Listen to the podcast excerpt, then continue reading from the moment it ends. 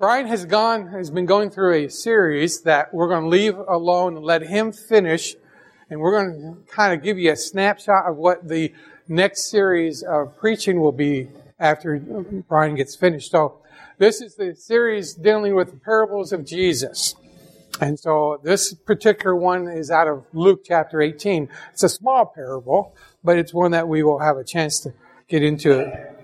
But we have to remind ourselves the definition of a parable is something simple. Is a, a parable is a succinct story in prose or verse that illustrates one or more instructive lesson or principles. Holman um, Bible Dictionary comes up with this as stories, especially those of Jesus, told to provide a vision of life, especially life in God's kingdom. Parables mean putting alongside with purpose of comparison and new understanding.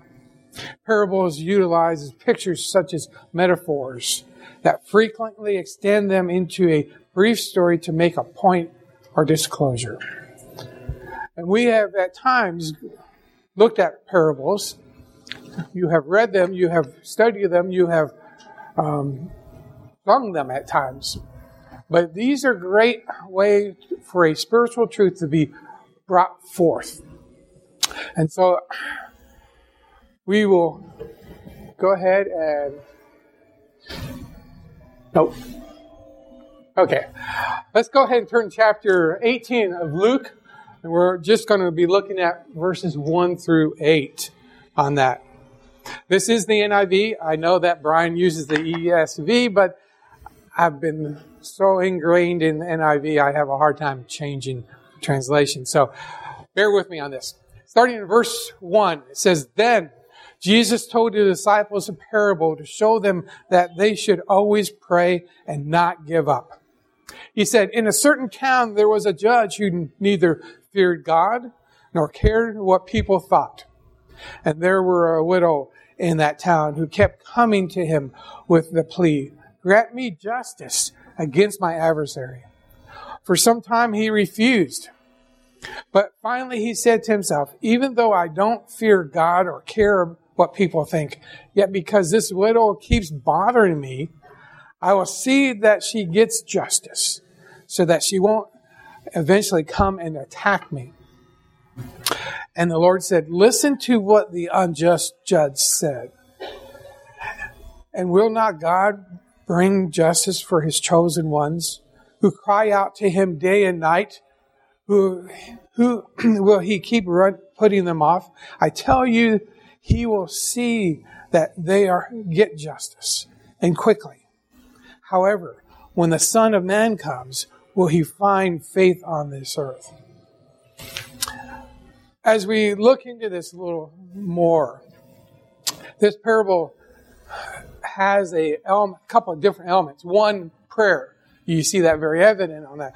But it also comes at the tail end of a section dealing with the coming kingdom of God. In chapter 17 of Luke, there is discussions going on with Pharisees and Jesus.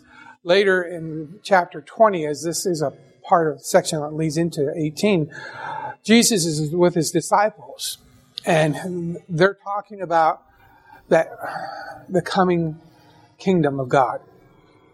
Um, he's helping them to understand that there is a process in this, um, that the, he will be leaving.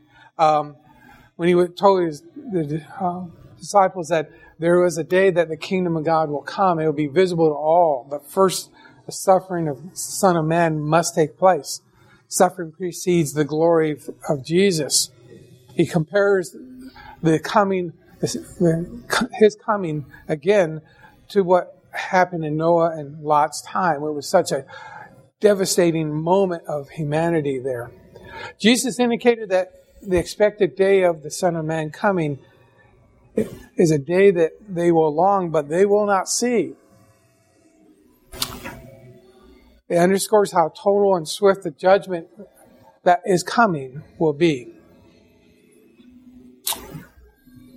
There will be a separation of the righteous and the unrighteous. So he, he does that in chapter 17, verses 20 to 37. Then he goes into chapter 18, verse 1. Starts off with the word then. That's an interesting word when you look at that. Then. Is that he has gotten all this and then he comes to this point. It's almost like a moment in time that he wants to bring, bring their attention back. And he says, then. Then Jesus told a parable. They have heard parables before. They have heard him constantly use parables. And sometimes he does not give the meaning of the parable. And so they just kind of mumble and themselves. And then later they go to him and say, okay, well, we don't understand. Tell us the parable. This time he tells them up front what the parable is about.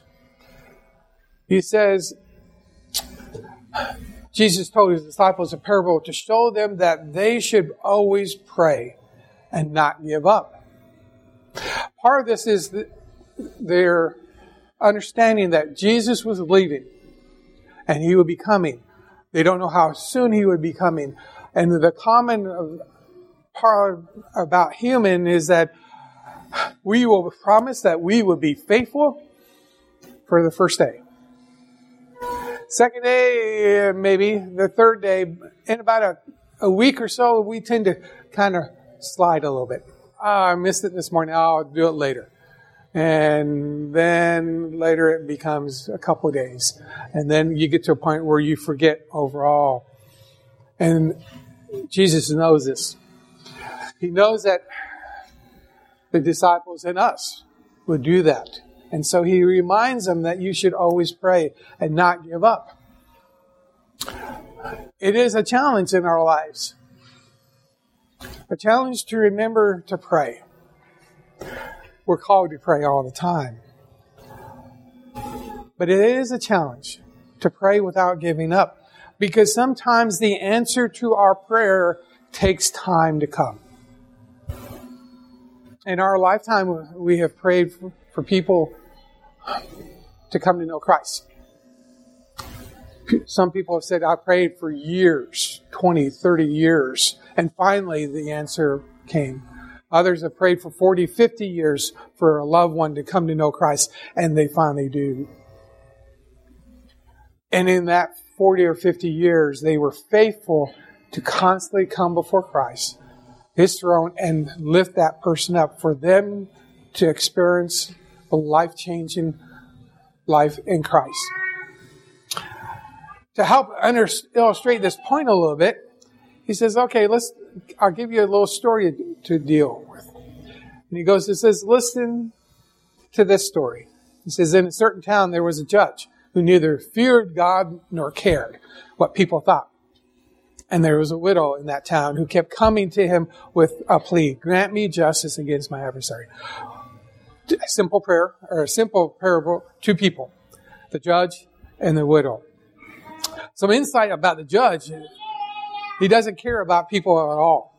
Doesn't care about God. He could care less about what is said about him. Most likely he has no compassion. He's immoral. He's wicked. And he's okay with it. What's interesting in Second Chronicles chapter 19, verse 6 and 7, Jehoshaphat instituted the judges. These judges were the ones that took care of the everyday issues between people. This was a civil court. Uh, it affected everyday life. And in this passage, Jehoshaphat lived in Jerusalem, and he went out again among the people from Beersheba to the hill country and turned them back to the Lord, the God of their ancestry. He appointed judges in the land in each of the fortified city of Judah. He told them, consider carefully what you, what you do because you are not judging for mere moral, but for the Lord, who is with you wherever you give a verdict. Now let the fear of the Lord be on you. Judge carefully, for with the Lord our God, there's no injustice or party or bribery. But this judge could care less about God or people. It was an important position that he held. He had a duty to provide justice, provide compensation, to be compassion. We see that this judge in this story was not. It's much like what Amos said in chapter 5, verse 10 through 15 about these judges. There are those who hated the one who uphold justice in court and detest the one who tells the truth. You levy a straw tax on the poor and oppose a tax on their grain. Therefore you have built stone mansions you don't live in. Though you have planted lush vineyards, you do not drink the wine. For I know how many of your offenses and how great your sin. There are those who oppress the innocent, take bribes, and deprive the poor of justice in the court. Therefore, the prudent keeps quiet in such times, for the time are evil. Seek good, not evil, and you may live. Hate evil, love good, maintain justice in the court. Perhaps the Lord Almighty will have mercy on the remembrance of Job. The disciples understood that. They lived in a, an environment where there was corruption. The judge was supposed to be uh, true and honest, but was not. And Jesus is using this parable with this judge to point out the next part. The second person, this is the, the widow. We don't know how old she is. A widow could have even been early 30s because they married so young. Life expectancy was not long for men in that time period. Normally about 30 to 40 years. Women was much longer. She was destituted. She had a serious issue because she was seeking justice against somebody who defrauded her. She was coming to reveal her desperation and need for justice. She possibly had no family, husband or man, to care for. She was alone, destitute, powerless, helpless, unloved, uncared for, and despised. But she kept coming to the judge, most, most possibly daily, because in that certain town, she would see him as he went from home to work, to the market, to visit friends. She would see him and she would approach him and saying, I need justice. You're the judge. I need justice. Listen to my plea. She wore him down because of her persistence in coming. In that passage where it says by the judge that uh, keeps bothering me, keeps wearing me down, it's a in that passage where it says he says so that she won't eventually come and attack me. That greek phrase there really implies to beat someone black and blue. So he realized that there was the consequences in that.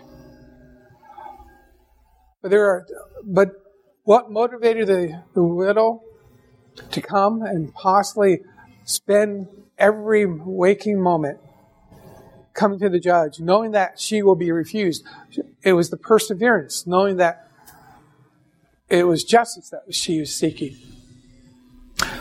And what happens is that in that in that story, the judge finally gets, okay, I'm tired of this. I'm tired of listening to you. All right. Just to stop this harassment of you, every time I turn around, you're there. I will give you justice. And he does.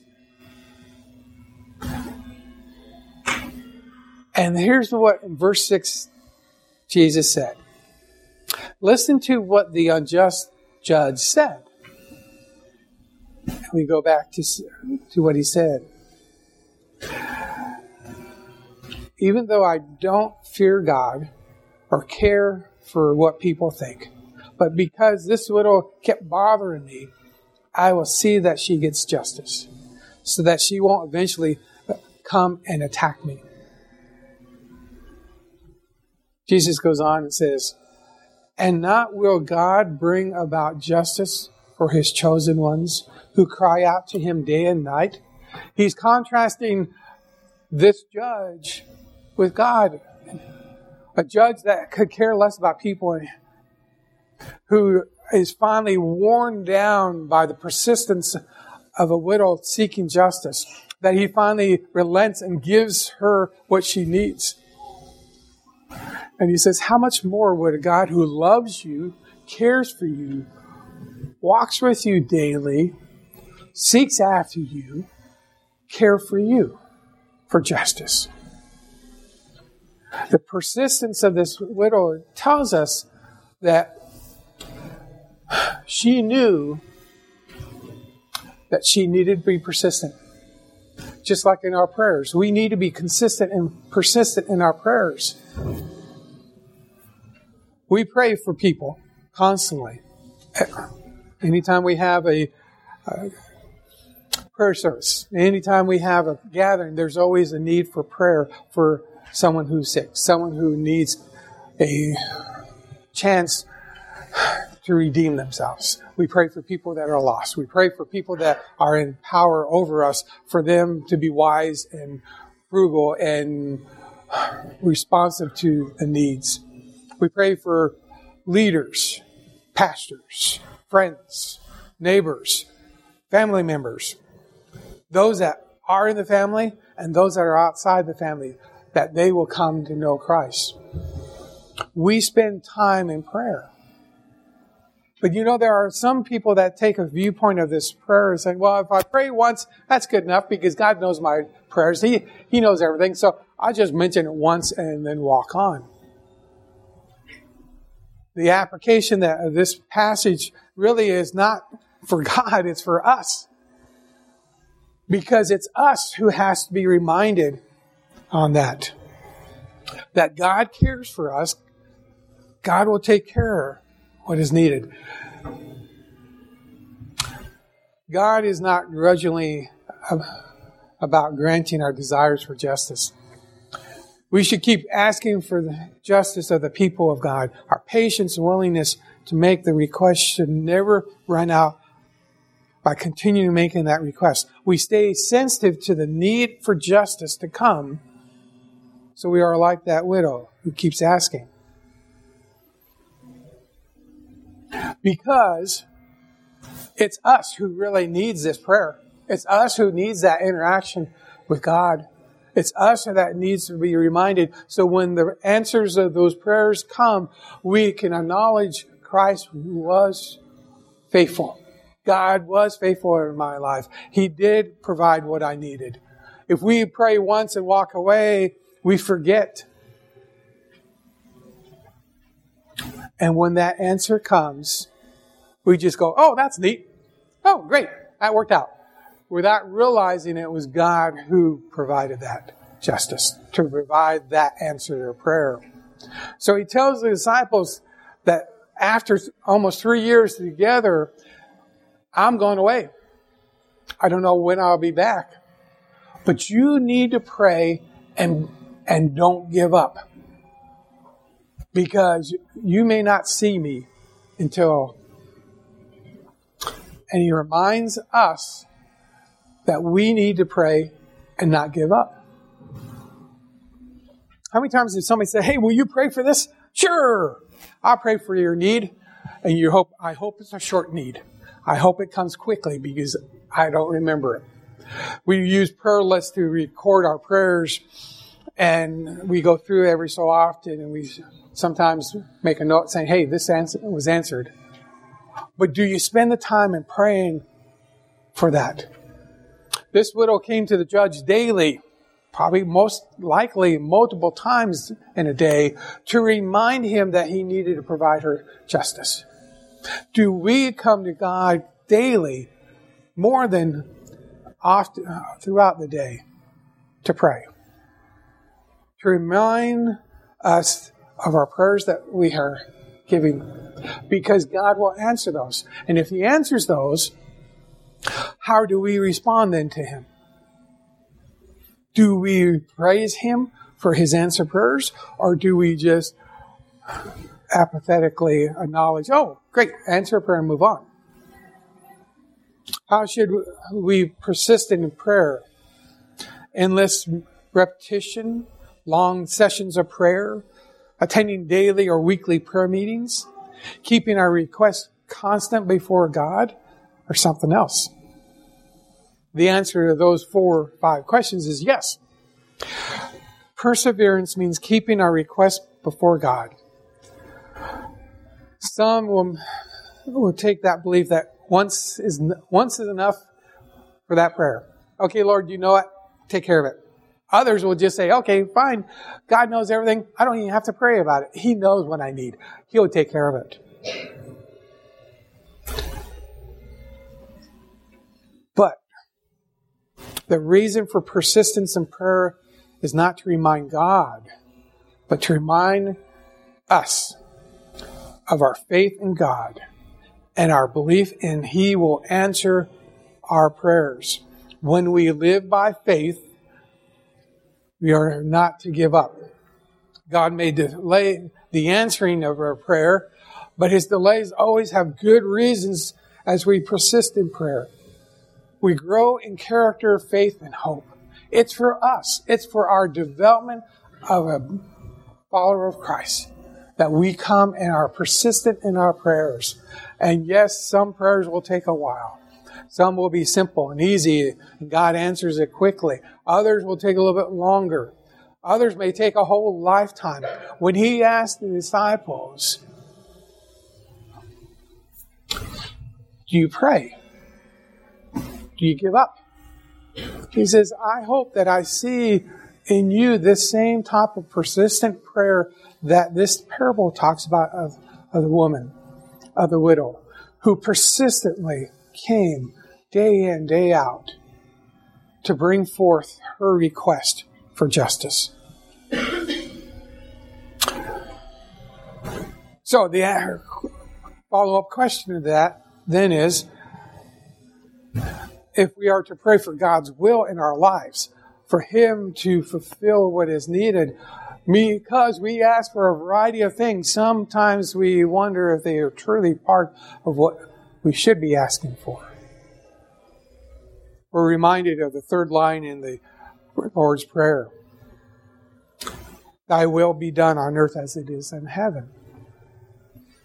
We add the phrase to our personal prayer of, If it is your will, Lord. To be flexible in, in allowing God to fulfill the need in our lives and the answer in our prayers the way He needs to do it. Because if it was me in charge, I would have automatically, as soon as you breathe that first word, the answer of prayer there. But God has our best interest at heart to remind us that it does, some prayers will take time to do. The answers will come, but are you persistent? Because it will help us to grow in faithfulness to Him. There are prayers you have probably prayed off and on for years. Most likely related to a loved one coming to know Christ. And you constantly said, Lord, just zap that person. Get them shaken so bad that they have to respond to you. But God's answer to that is, I have a way that I can reach him or her. You'd be faithful in praying for them. In verse 8, Jesus asked the question of them Will I find faith when I come back? What an interesting question he asked the disciples. They knew that he was leaving. They knew that there was a coming return of Christ. And he says, Will I find faith when I come back? Meaning, when and really means when, when he comes back in the second coming. Will he find us faithful? Will I be praying with the same perseverance that this widow showed in this parable? That I didn't give up. It's easy to give up. We do it all the time when it gets a little hard, when it doesn't come the way we want to. And here it is, a parable to remind us to pray without giving up. I'm sure the disciples understood that as time went along and they were constantly waiting for the return of Jesus. It didn't come in their lifetime. Were they faithful in praying? God knows about it. Are we going to be faithful? Are we going to pray and not give up? We every day we have an opportunity to do that. This parable is a very small little one, but it has such a important message. Will you continue to pray with the same perseverance that by going to Him daily, and maybe sometimes more than daily, to seek Him, to lay the request down on His at the throne of His grace and mercy, and say, Lord, I'm back, and I know you know about this, but I, know that you're using this to help me become more like you with the same steadfast faithfulness and hope. I have a hope that the words I say in a prayer he knows and hears, and He will respond accordingly to His perfect will. Do you have that same type of faith that Jesus is looking for? So, with that, let's close in prayer. Gracious Lord, we praise you. We praise you for you are compassionate and loving towards us, that you seek after us, that you love us with an undying love that in the midst of everything that we live, you are there. You are faithful to us. You are not too busy to hear us. You never leave us nor forsake us. Your, pro- your promises in Scripture reminds us of your faithfulness to us. You call us to, pr- to pray without ceasing, to pray and not give up. And Father, we at times stand before your throne of grace and mercy, realizing we have failed to even mention prayer, to come and, and just pray, to bring forth the requests and the concerns of our hearts on a constant basis. We know that you are all sovereign, that you can answer these prayers any way you want because you are sovereign. But help us, Father, to be consistent, to be faithful, to be persevering, and definitely in times of need and in times of want. Because that's the challenge, Father. We can get so wrapped up into our own world, we forget about you. We forget about seeking you.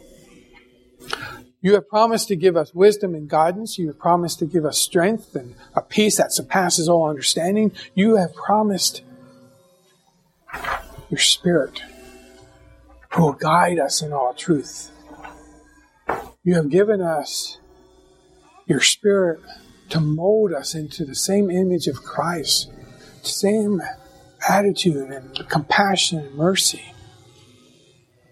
And so we pray, Father that that phrase, pray without giving up, will resound with us, will help us as we come before your throne constantly throughout the day to praise you, to glorify you, to seek intervention for others, to pray for blessing upon them as they struggle, to seek justice that justice that you provide. So, Father, let us be like, like that widow who's persistent in praying. We thank you, Father. We praise you. In your holy and precious name we pray. Amen. We are, Mark's going to lead us in a song. The altar before here is free. You can come and lay down something that you need to share with Christ, you're welcome to do that. I'll be up here and Philip will be in the back. If you have something you need to talk to us, we're available, as well as one of the deacons. But it's important for you to realize you are cared for. You are loved by an awesome God who has given his life for you. Come and worship him.